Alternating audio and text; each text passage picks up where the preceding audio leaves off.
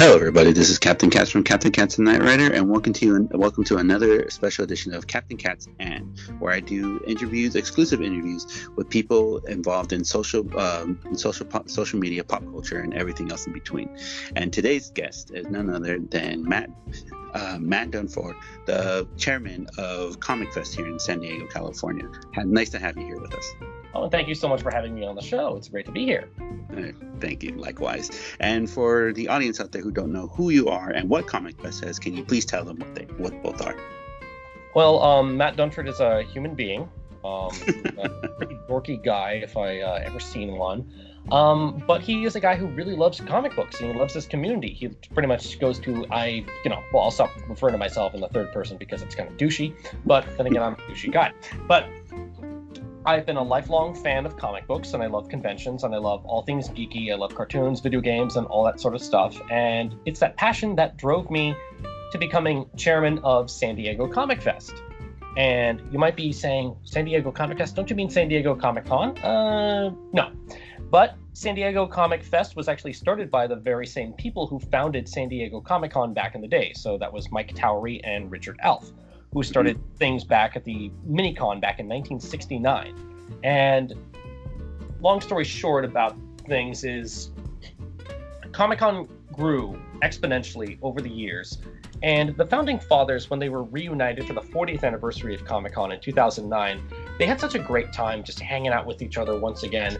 And they thought, you know, wouldn't it be great if we could take the convention back to its roots like the old days, where it's a small, intimate environment but you still have all these legendary creators of comics and film and science fiction just hanging out and about with you. Wouldn't that be the coolest thing ever?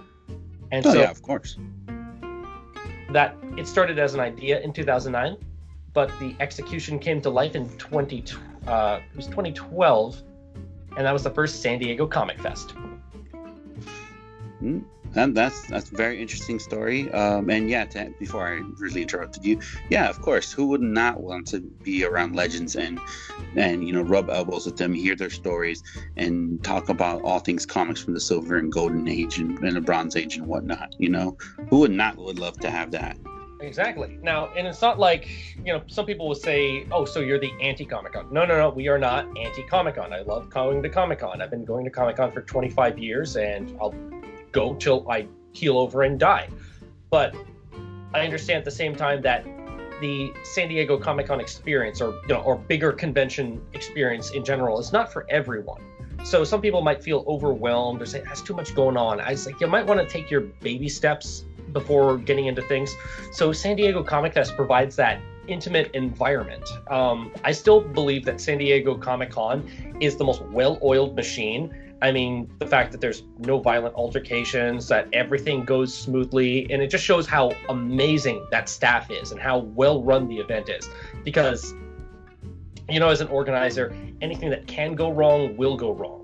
But mm-hmm. it's about smoothing out things as they become problematic and make sure they don't become problematic. And so it takes a lot of work to run a comic convention, especially because San Diego Comic Fest, which attracts about you know an intimate number of 2,000 people, as opposed to the 200,000 that San Diego Comic Con attracts. It's people find it to be a welcome change of pace, but it's good for new people who are not familiar with the convention scene. However, it's also still great for established fans who've been going to conventions for a long time because they get the intimacy of interacting with these comic creators in this small environment by themselves. Mm-hmm. Yeah, that's um, really good. Um, I, I, totally understand about the intimacy of uh, conventions and stuff like that. Like, you don't want to uh, throw someone into the deep end of the of the convention scene.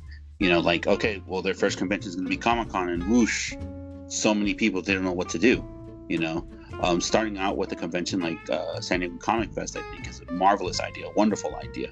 And even though, you know, Comic Con has the bells and whistles and everything that screams out, you know, pop culture, um, you guys also have uh, pop culture and everything like that as well, uh, don't you? Oh, yeah, we still cater to things. And, you know, it's still keeping it to the roots of what Comic Con started with. So that focus on comics, science fiction, and film.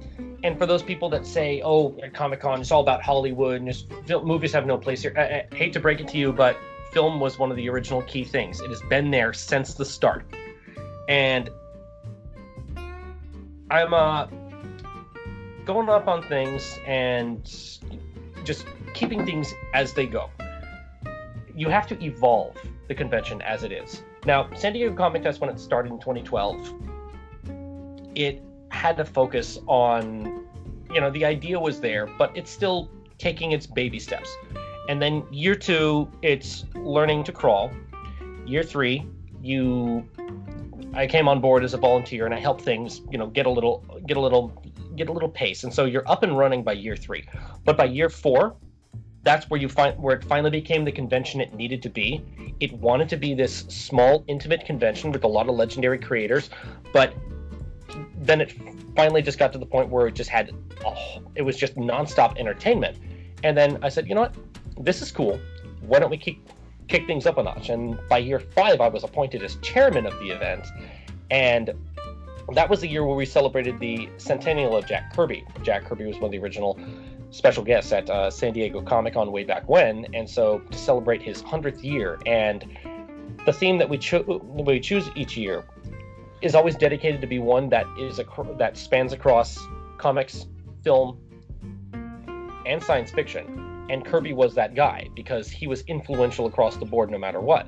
And that was the year where people were at the event and they couldn't decide which panel they wanted to go to. They, they had choices between five programs and they were all just great at the same time. People had tears in their eyes because they couldn't decide which panel to go to. That's a pretty good problem to have when there's too many good choices. Mm-hmm. That yeah, I totally agree with you. Um, you, yeah, you I'm sorry. yeah, you don't want to go to a convention where it's just boring and stagnant. It's like, okay, I'll walk to the dealer hall. I bought some stuff. What am I going to do now? It's like, no, comic conventions are an ecosystem. You need to have it keep in balance with guests and programming and vendors and the fans along the way and just keep things in balance in order for to give you activity. Mm-hmm. Yeah, that's true. Um, like I've seen in other conventions, and other like, for example, um, like E3 and um, Stan Lee's Comic Con or the LA Com- the LA Comic Con and um, PAX, yeah, and uh, PAX and whatnot. They do kind of have all the necessary things to make a convention work, but it gets so clustered and so uh, overwhelming for for some, even for for veterans as well. It tends to get a little stagnant, or they see the same thing over and over and over again. Um, how the way you expressing Comic Fest and how the way you sound, you have so much joy, and seeing all this joy coming out from attendees, it shows that that intimacy of comic book fan and comic creator is just like really close. It's kind of like um, my, a good my example. Goal this, my goal for this convention is not to make money. My goal is to entertain people and have a good time. Oh no, yes, of course. Um, like a good example I was thinking of is when um, Eric Clapton, when he did uh, his MTV Unplugged. I'm sorry about that. um, sorry about that noise, folks. But um, when Eric Clapton did uh, MTV Unplugged, he um, he uh, did um, that concert, and it was really intimate, and it was really packed, and it was like he made this he made MTV Unplugged concert of his uh, very intimate and made it feel like you were part of that that he did it just for you and how the way you're expressing it how you did it just for the people for the attendees there it sounds like you really put in a lot of love and care into this. Yeah it is definitely a labor of love and it is something that's and it's something that has to be unique. So hence the shifting of themes each year. So like say for example, the 2017 I mentioned we did the Jack Kirby theme. And the 2018 show, we did 200 years of Mary Shelley's Frankenstein as the theme because Frankenstein was the original science fiction that inspired the you know the whole genre of things. And of course, it spanned into comics and spanned into film and animation, even you know cereal boxes, because there's no part of pop culture that wasn't touched by Frankenstein. But the truth is, nobody else was touching Frankenstein for the theme that year. None of the horror conventions, none of the science fiction conventions. Nobody was doing nothing for this milestone occasion of Frankenstein. So that allowed us to do it. Wow, really? I did not know that. Exactly. Exactly. Nobody knew it. No, we, we were the only people doing anything for Frankenstein last year. Huh. Oh, bravo, bravo. Yeah, and of course, the whole thing is that was the year where a writer from Forbes called us America's Best Small Convention. And I felt, you know, nice about that title, but, you know, I want to do one better. I want to be America's Best Convention. Good. I, I like that dedication that right there. Um, if you can hear this, ladies and gentlemen, that is called dedication right there. And if you cannot appreciate that dedication, I don't know what you're doing. One person um, that... Comic Fest and not having a good time is too much for me. Everybody's got to have fun. If it's a mm-hmm. vendor, if it's a dealer, if it's a special guest, everybody's got to be having fun. And I, I applaud you to that, sir. I really do. Um, speaking of themes, since you, um, what is this year's theme for uh, Comic Fest? If you don't this mind me asking. Theme is 50 years of the Apollo 11 moon landing. Oh. Now, some people will say, but that doesn't have anything to do with comics. It's like, actually, I thought so too, but then I thought about it again. You see, the Apollo 11 moon landing, when it occurred in 1969, was that moment where science fiction became science fact. When you look at the entirety of the 1960s and 50s, it, that the whole thing is it was inspired by the space age. Everyone was obsessed with the concept of space travel and going out and exploring beyond. Look at the comics of the time. Look at the fiction of the time. Look at the science fiction of the time. Look at the architecture. Everything was space age, even down to our cars, which became rocket shaped along the way. And and especially in our comics. I mean, Fantastic Four number one was looking into just like about Voyagers into the stars. And I mean, it, it's an era that gave us stuff like the Jetsons and Star Trek. And of course, you mm-hmm. can't that didn't shape our, our science fiction medium. Oh yeah, I, indubitably. Yeah, and so with us taking a look at space age, I think that's actually a very cool theme when you get to it. Oh, yeah, I, I 100% agree with you on that. Um, uh, a lot of people also tend to forget too, because when that happened, uh, another popular genre was on its when it was on its on its rise, and that was uh, the Western thing when the whole space thing thing came in, it just buried that one alive right then and there. Um, but um, I like the way how you thought about this, and you really, really, really put a lot of thought into this theme. Um, speak, oh, continuing on with the theme, um, do you have any guests or special programs that are, are going to evolve around this theme? Well, you know, we might have some cool special guests along the way. Um, we've got a guest of honor. I don't know if you've heard of him. His name is uh, Sergio Aragones. He's been called the world's greatest living cartoonist. yes, I have. Yeah, the man's been cartooning at Mad Magazine for nearly 60 years. There's not an artist alive that would not call him the world's greatest living cartoonist. Um, you know, co-creator of Groo, fantastic guy. He's so wonderful, and he is just, just, and I fanboyed so hard when he accepted my invitation to be guest of honor. And because I mean, for the 2020 show, I'm going to try to do bigger and better, but Sergio's a tough act to follow. Yeah, of course. Like the man, the, the, the man single-handedly like did so much for the medium, and not only that, I I would honestly would say that he was the true face of Mad Magazine since he's been there doing it for so long. Yeah, I mean the whole thing is he came into Mad Magazine, you know, from in 1962, didn't speak any English, had twenty dollars in his pocket, went to Mad Magazine with a stack of cartoons, and said to uh, Antonio Prohias, was the cartoonist of uh, of Spy versus Spy, could you introduce me to the editor? I'm looking for a job as a cartoonist. And he says, well, you'll have to introduce yourself because you know I don't speak English either.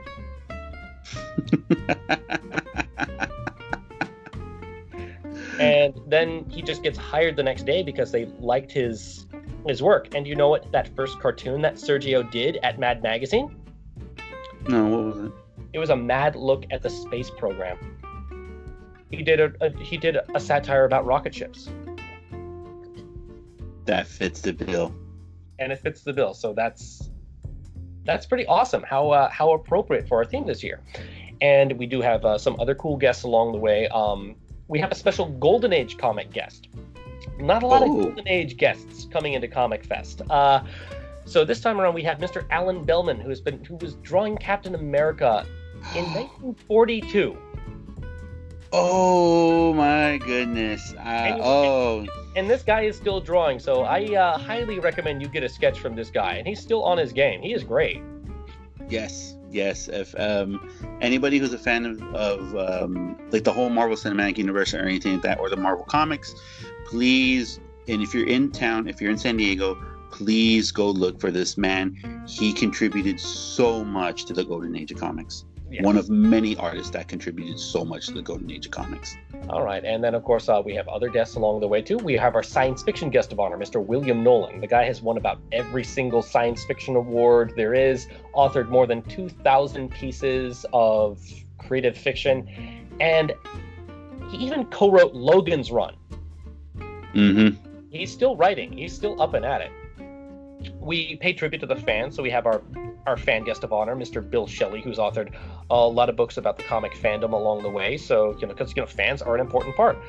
And we have our dealer guest of honor, Mr. Bud Plant, who made it through 49 consecutive San Diego Comic Cons before finally bowing out. I know him. I've I've I've been going to Comic Con since I was a kid, and that name always rings a bell. So, um, I, I it was sad to see him go. So that he he bowed out to it. So, uh, it'll be great to see him again there. Okay. It is uh it is going to be very good to see him as well. And then um normally like I was saying about the about the event is I do what I feel is right for the community for a theme and I don't take a personal fanboy bias because as an event organizer you need to take a step back from your personal fanboy and decide what is for the good of the community. It's always community first. But this year I'm like, you know what? Now, I'm going to let my personal fanboy flag fly, and I'm going to celebrate the thing that I want to do too. So, we're going to celebrate 25 years of the Spider Man animated series with show producer John Semper, my Oh. favorite cartoon. That is good. That is a very good. That that is a very good guest. Um, I too love the series. I thought it was really great. It was. Uh, I honestly think I am one of the best Spider-Man cartoons ever created. No, no, it's just the best cartoon ever created. And I will tell you, because when I when I first saw it, November nineteenth, nineteen ninety four, Night of the Lizard, when it first premiered. I mean, I'd been reading Spider-Man fan. I'm a Spider-Man. I was a Spider-Man fanboy, and I loved the comics. But when I saw the cartoon, it just did something to my brain that just drove me into overdrive, and it was just, I was just so blown away by what I witnessed, and I was just amazed, and I could not get enough of that. And I just, I just, at that point, it's like that cartoon was so awesome. It was so cool. And I just thought to myself, I need Spider-Man toys, and I begged my parents to take me to Toys R Us, where I picked up Web Shooter Spider-Man and a Kingpin action figure. I bought Kingpin because he was the biggest one out of all the villains, because I wanted a big figure. And I bought Web Shooter Spider-Man because he looked better than Web Slinger Spider-Man, because Web Slinger Spider-Man's arms were stuck up in a fixed position, and Web Shooter Spider-Man could actually shoot web, and he had a fist, so he could you could play with him. oh, the fanboy's really coming out of you right now, isn't it? Oh yeah, so we are going to be doing some great Spider-Man programming. We're going to be doing uh, a panel on John Semper, talking about his history in animation, how he became the first black showrunner when Jim Henson gave him the job running, uh, running, uh, running Fraggle Rock, and we get to do 25 years of the Spider-Man animated series, which is going to be so so awesome. And then we're going to do another one called True Origins of the Spider Verse. Now, Into the Spider Verse was easily my favorite movie of last year. I'm a huge Mhm. Spider-Man fan. I did. I went into that movie. Um, I got into like a red carpet premiere, and I just went to see. It's like you know, it's probably gonna suck because I'm not thrilled with what Sony has been done has done with the Spider-Man movies. I did not like the Andrew Garfield ones, and I had no interest in seeing that Venom movie, which looked like the best superhero movie of 1997. But I decided to go. It was like, all right, I'll just go so I can say how bad it is. And then I watch it, and I was just. That movie was so much better than it had any right to be. It was so good. But the thing about it is, if you were a fan of the Spider Man animated series, you'll notice that the plot of that movie seems eerily familiar. Hmm. It's actually pretty much just taken verbatim from Spider Wars, the final two episodes of the Spider-Man animated series, and John and I uh, are going to have the opportunity to talk about the, the, the what went into those final episodes of the Spider-Man animated series. And I mean, I still remember I actually got to see the Spider-Man animated series finale before anyone in America did because in summer of 97 I was on vacation in Canada and they had this channel called YTV which was the coolest channel ever because they had just like nonstop stuff and hardly any like they didn't have commercials. You could just watch stuff with uh, with hosts talking about comics, and it was great. They really spoke to kids and resonated with them. And they showed the final episode of the Spider-Man show months before it came to the United States, and I got to witness the finale. And I was like, I have no idea what's going on right here with this, but it was the coolest thing ever. And then the final episode premiered in the United States on January 31st, 1998 and I remember I watched it and I have uh, the context for it now, but I remember the, exactly what I did after. My family went to go see Titanic, so that shows you how dated things were afterwards. Wow. So yeah, um, we get to have this cool look at the uh, Spider Verses with uh, John Semper, so you can see the original Spider Verse along the way. Um, we also have some great animation guests for things. Mr. Tony Benedict, who used to write for the Flintstones, the Jetsons, Huckleberry Hound, Yogi Bear, Magilla Gorilla, and just about every Hanna-Barbera show there was back in the day. He is coming to the show. Wow, that is good. Uh, if anybody has questions about those shows, he's the man to talk to. Oh, yeah. And uh, we also have another living legend of animation who is uh, happy to make a return to San Diego Comic Fest. He was the first black animator to work at Disney, and his first project that he worked on was a little known film called Sleeping Beauty. And he's one of the, he spent nearly a decade working with Walt Disney himself. Mr. Floyd Norman is coming back to hang out with us. Oh, wow. Okay. That caught my attention. yeah. And for things along the way, um, we have uh, another great animation guest coming back with us. He is the animator who animated the spaghetti kissing scene in Lady and the Tramp. He also created Hong Kong Phooey. Mr. Willie Ito is coming back. Ooh, okay. I love Hong Kong Phooey, so yeah, that that's that sold it for me right there. Oh yeah. and we also like to embrace strong parts of animation history. And one that we're going to really be celebrating is the 70th anniversary of Time for Beany, which was the brainchild of legendary animator Bob Clampett. So his children, Rob and Ruth Clampett, are coming to the show to do a presentation for the 70th anniversary of Time for Beany and also talk about how it's the 50th anniversary since the final Looney Tunes cartoon aired. And they're this is those two I've, after seeing them in person they're not just about nepotism. They hold their own as amazing entertainers. And they, they've you know built empires for themselves. Like ruth even used to be like the lady who was the go-to gal for orchestrating fine art at the warner brothers store. Remember the warner brothers store back in the 90s that, that oh. place oh. was amazing. Oh yeah. The, the, the one oh man the warner brothers store. I always when I had nothing better to do during the day, I would just go there and just walk around and just see like oh man, this this generation of kids would are missing out on so then, much stuff. And then you know, Rob himself, he is you know taking up. Uh, you know film archival stuff and he you know put together the dvd volumes for beany and cecil he even you know had a hand in i think the uh, he even is the guy who brought to life uh, jj the jet plane and it, it's just like it, it, he's the reason we have it in, Amer- in america now and so this is just awesome. And we also have some, and again, before we drone on too much about the, how awesome the Clampetts are, we bring in uh, another great animation guest, Mr. Buzz Dixon, who wrote for Thundarr the Barbarian, G.I. Joe, Transformers, Batman the Animated Series, Tiny Toons.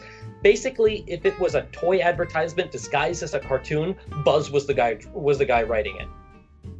Nice. That yeah. Um the cart like the advertisements for the cartoons and stuff like that were just pure genius back in the 90s and from an 80s that, thing. Buzz Buzz taught us a very cool lesson about it because it originated with uh, the Smurfs. The um, FCC um, says you can't make a cartoon based off of a toy line due to the Hot Wheels cartoon in 1966. And so they say, oh, you can't make a make this Smurfs cartoon. They said, uh, uh, uh no, it's not based on a toy. It's, it's based on a, it's based on a comic book. And then the animators were like, hey. So they would go to Marvel Comics and say, hey, can you print out a, uh, a four issue series of this Transformers toy we got? Can you do a four issue series of this Thundercats thing that we got? This He Man. And so, boom. That's where the Star Comics came from in, in the 80s. And so they would do those those little mini issues before the toy lines came out so they could say it's based on a comic book.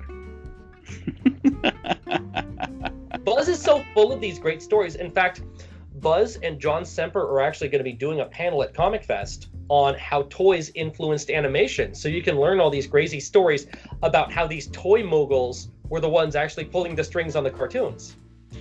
Oh man, yeah, I, I definitely would love to go see that because if there was one toy toy line series I've actually always had so many questions I wanted to ask, it was the GoBots. GoBots, yeah. I mean, I, I think uh, you know you'll get some good questions there because he, Buzz was around for that drama back in the day, GoBots versus Transformers. Yep, he, uh, yes, he is quite familiar. Yeah, definitely got to go ask that. Um, uh, besides moving along from animation, how about the international scene? Do you have any guests coming from the international scene? Um, yes, we might uh, have some very cool international guests. Uh, you know, we might have Mr. Hiroshi Kanatani, who is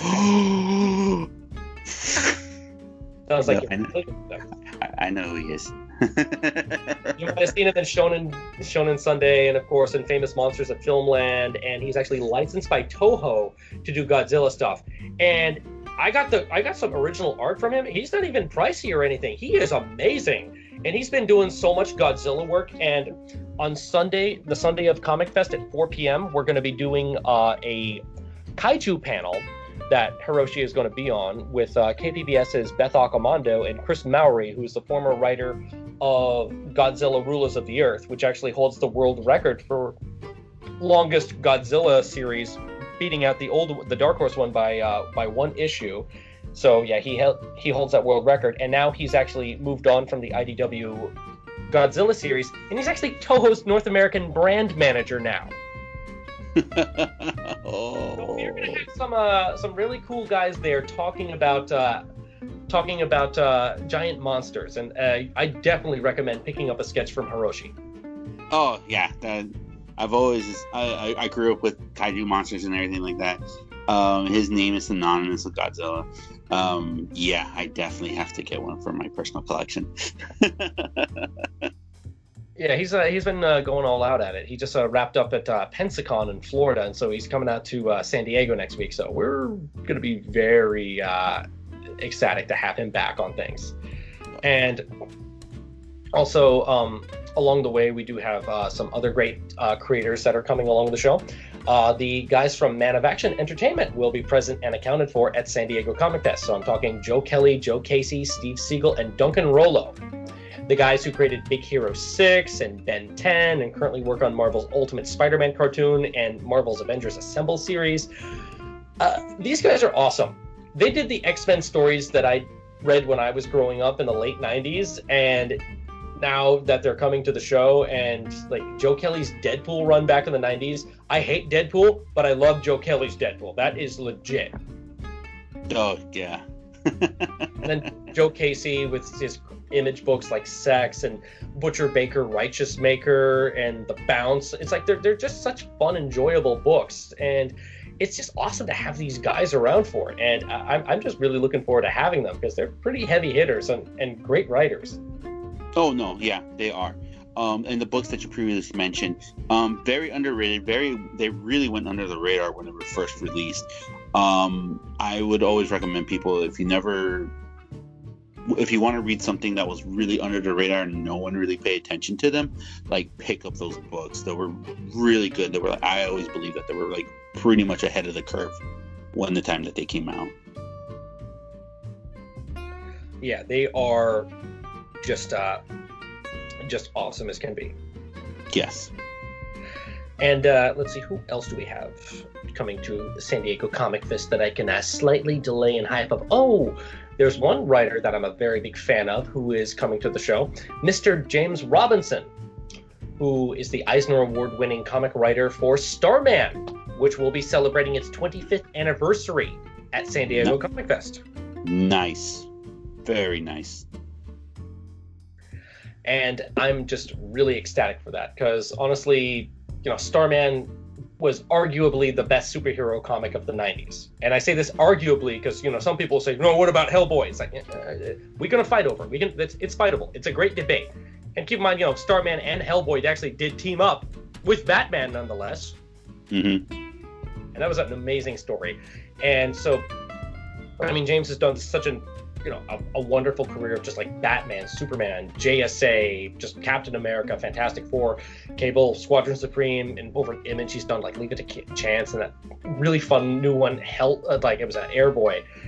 He's a, he's got a, quite the writing career under his belt, and now he's actually been tapped to write uh, the new DC show Stargirl. So he gets to talk a little about that at Comic Fest too. Ooh, that is good. I've heard a lot of uh, uh, good things about it too. Um, um, I don't know if he could spill a lot of beans or maybe, you know, wink, wink, slip a picture or two out in the open or whatnot. Oh yeah, so uh, we'll just have to wait and see, but uh, check things out at Fest. And then um, another wonderful artist we're happy to have at the show. He's the winner of the Eisner Award, the Harvey Award, the Inkpot Award. Um, you know, he's the co-creator of Nexus, and he's worked for Marvel and DC and Dark Horse on a whole bunch of projects. Mr. Steve Rude is coming to San Diego Comic Fest. Wow, Steve Rude. I've I have a lot of respect for Steve Rude. I really do. Um, beautiful artwork. Uh, one of the best. Um, even though his name doesn't get mentioned up with a lot of the of the current right the current artists and everything like that, his art really speaks out, and I totally believe he sometimes tend to be under the radar.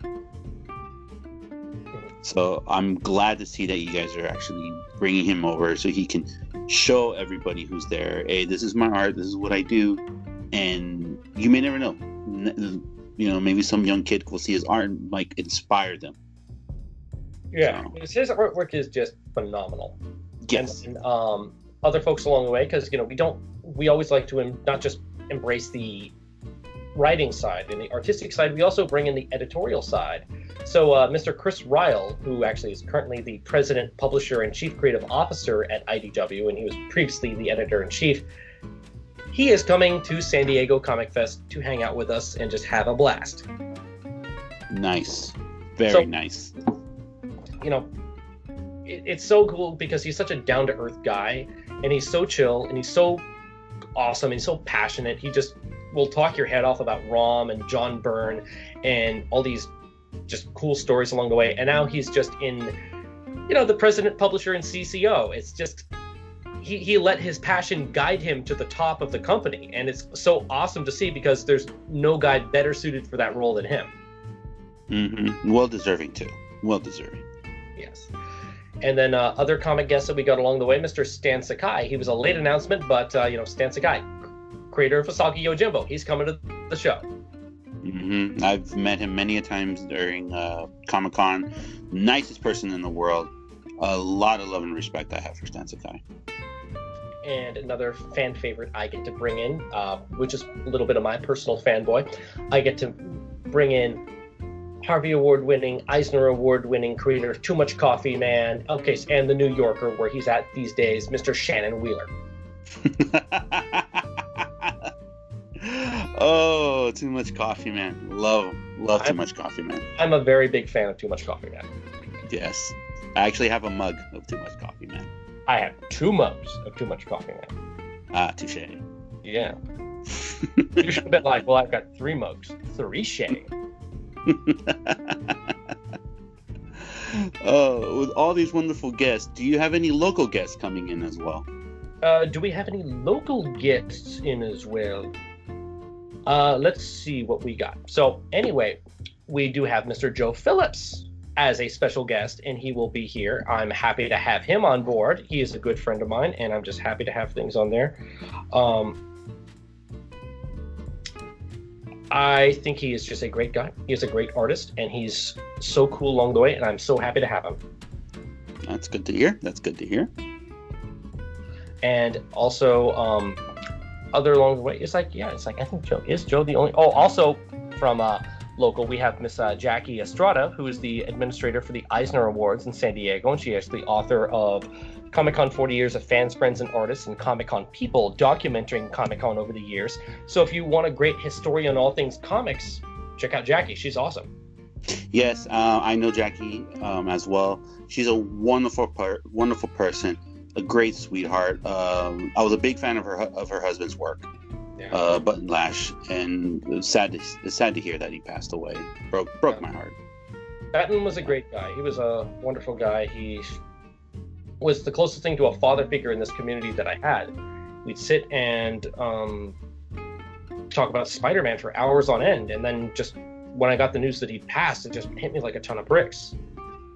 Yeah, when I when I when I heard about when he passed away, I just um, I looked at my old collection that I have of of um, of the comics that he did, and I decided that day I just sat down and just started reading them all over again because they were so well written, they were so great, and they were odd and different, but yet you know insightful, tongue in cheeky, and um, surprisingly enough, I learned the law that way. but um, yeah, it was sad to hear when he passed away. Really sad.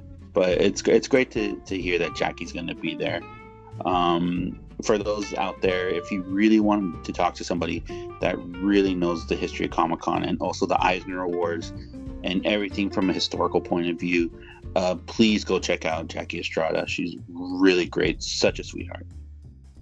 She is really, really awesome. And, and of course, like I mentioned, we are a sci fi, uh, science fiction oriented convention. So we do have some science fiction guests coming out of the woodwork for us Mr. Greg Bear, Gregory Benford, uh, David Brin, and Vernor Vinge are coming out to the show as well. Ooh. Oh yeah, those guys are uh, coming out and about for it. Uh, we also got uh, local author Jonathan Maberry as you know he's an author of science fiction and comics he's written for black panther he's got his v war series he's got rotten ruin and he was the last writer to actually work with george romero on uh, a project for that uh, night of the dead prequel or dawn of the dead or whatever. Of the dead it was called. It's, it's, it's hard to keep it's hard to keep track. Right right right. But yeah. Um, yes I've, I've heard of i've heard of his name. Um, very good writer. Very good. He's very good and he's a very nice guy. He's a very jolly, good, wonderful guy. Um, other artists and you know plethoras of knowledge that I highly recommend checking out at the show. Take a take a moment to talk with Scott Shaw. He's a cartoonist. He's an animator. He's created the Oddball Comic Show, Captain Carrot, and he's just a guy who will talk your head off. And he's awesome. I love Scott. He's such a great artist and so talented. He's so fun to work with. Yeah, Scott Shaw. Um one of one of the nicest person people in the world to talk to about comics and everything like that. Um, if you ask him a random topic of comics, he will eventually talk like go from point A to point B, and then you have no idea what's happening in between, and then it will all go back to point A again. That's so if, you know that's just the crazy thing. It's like even I'm impressed. I, I, I like to think that I know a lot about comics, but it's I I am not a drop of the water compared to Scott Shaw. And even Scott has often says he bounds down to this next guy, Mr. Mark Evanier, who's probably the most prolific genius of all things comics, I'd say, in the world. He's you know won multiple Eisner Awards. He writes Groo for Sergio Aragonés, and even did the Jack Kirby, King of Comics. He used to work as Jack Kirby's assistant back in the day. This guy has seen everything and knows everything. And just when you think you've heard everything from him, you realize you're barely scratching the surface of his knowledge of comics, science fiction, film, and television. It's just amazing. Just Evanier is the man. Yes, yes, he is. Um, um, I've heard stories. I've, I've asked him questions, and he told me crazy stories, wonderful stories. Um, like um, a, a, good example I can I, I can tell the story was uh, when I asked him about Mr. Miracle, about what was the relationship of Big Barda and Scott Free was based off of, and he told me that that relationship was based off of Kirby and his wife. Hmm. I did not know that. Yes. That um, Kirby and Roz was the um, basis of what Scott and Big Barda's relationship was in the Mr. Miracle comics. Oh, that's pretty uh pretty interesting story. I did not know that. I have to look more into that. I always love hearing those Kirby stories because the thing is I'm I find myself more interested in Jack Kirby the man than I am in Jack Kirby stories. Yes. Jack is just he just had an amazing and interesting life and I just loved every bit of it. Oh yeah, who, who doesn't? Um, I wouldn't be surprised if someone actually sat down with every person who had a Jack Kirby story of the man. You know, I would be a documentary right there of the ages because his like the Jack Kirby, the artist and everything like that was 100% completely different from Jack Kirby, the person. Yes. Okay, but it's just you know something in history and it's always a fascinating story. So definitely like i said take the opportunity to talk with scott shaw and take the opportunity to talk with mark evanier in fact they're going to have some really cool talks together. There's scott and mark comic stories so an hour of them talking comic stories and then scott and mark animation stories where they talk about cartoons for an hour. And so don't miss those. Those are awesome. Yes trust me you guys will have a good good time with those two talking about comics and cartoons. You cannot miss it. Uh, yeah, and then other uh, presentations I highly recommend. Uh, we're bringing back in comic historian Arlen Schumer, who is the author of The Silver Age of Comic Art, and he will be presenting four visual lectures over the course of three days. Now, when Arlen came to the show two years ago, if I were to pick the four most entertaining panels of the 2017 San Diego Comic Fest, I would have to say they were all Arlen Schumer's visual lectures. He did um, the Jack Kirby Centennial. He did the Silver Age of comic art. He did 50 years of Neal Adams in comics. And the last one that trying to remember, oh yeah, 25 years of Batman the Animated Series. And it's a beautiful lecture of comic book style storytelling within a lecture that shows you how the art develops, evolves, and everything behind the scenes. It's just innately fascinating. So he's got a new lineup this year that he's bringing in. So he will be doing the 50th anniversary of Jim Steranko's Captain America, the Ooh. 50th anniversary of Neal Adams' Batman, the 60th anniversary of The Twilight Zone, and a Steve Ditko visual lecture. Those sound marvelous. Yes. And so yeah, he uh, go see them. He's uh, definitely a very ecstatic guy, and he uh, he is a he's a great entertainer. Yeah, that that sounds very interesting, wonderful. Um, I'm definitely going to try to get to those lectures because they sound interesting, very interesting. Yeah, so as you can see, we jam pack this event with programming. I only approve programming that's A grade. I want everybody to be entertained nonstop. That's what I want at Comic Fest. That's great to hear. Um, well, before we wrap this up, um, would you like to give out uh, any social media plugins or anything to Comic Fest or anything? Oh, like yes, of course. Um, so check out our website at www.sdcomicfest.org. You can find all the information there about special guests, hotels, buy your tickets. Um, so the event, of course, is March 7th to the 10th at the Four Points Sheraton off Aero Drive. And you can also check us out at Facebook. Just look up San Diego Comic Fest and check us out on Instagram and Twitter. Handle is at SD Comic Fest. And just, you know, come geek out with us. And the show is exactly one week away from today. And I hope you join us. I hope you have a great time because it's going to be just awesome. I've been working my butt off to make sure that this is, you know, I, am trying to make it the America's best convention. I'm really working forward to that, and I want to make sure that everybody has a great time, and that everyone is informed and entertained, and gets to share their passion, and gets to make a lot of friends, and just having a having a weekend that you won't forget. Well, I sure definitely won't try to miss this one because it sounds very wonderful with the guests and the lineups and everything. Um, hopefully, for sure, I will definitely be there for that whole entire weekend. Uh, thank you so much, Matt, for being our guest today. All right, thank you so much for having me. Uh, you're great. Welcome. And on behalf of Matt, my name is Captain Katz. Thank you for t- uh, taking time of the day to listen to Captain Katz Presents. And I hope you guys have a great week. And I hope to see you guys there at Comic Fest. I, I myself, and the Knight Rider, and Omega Kai, and Chewy will try to be there. And if you see us around, don't hesitate to ask us and you know have autographs or sit down and talk with us too as well. So without further ado, uh, I hope you guys have a great night and great day, and I hope to see you next week. Take care. Bye bye. All right, see you around. Bye.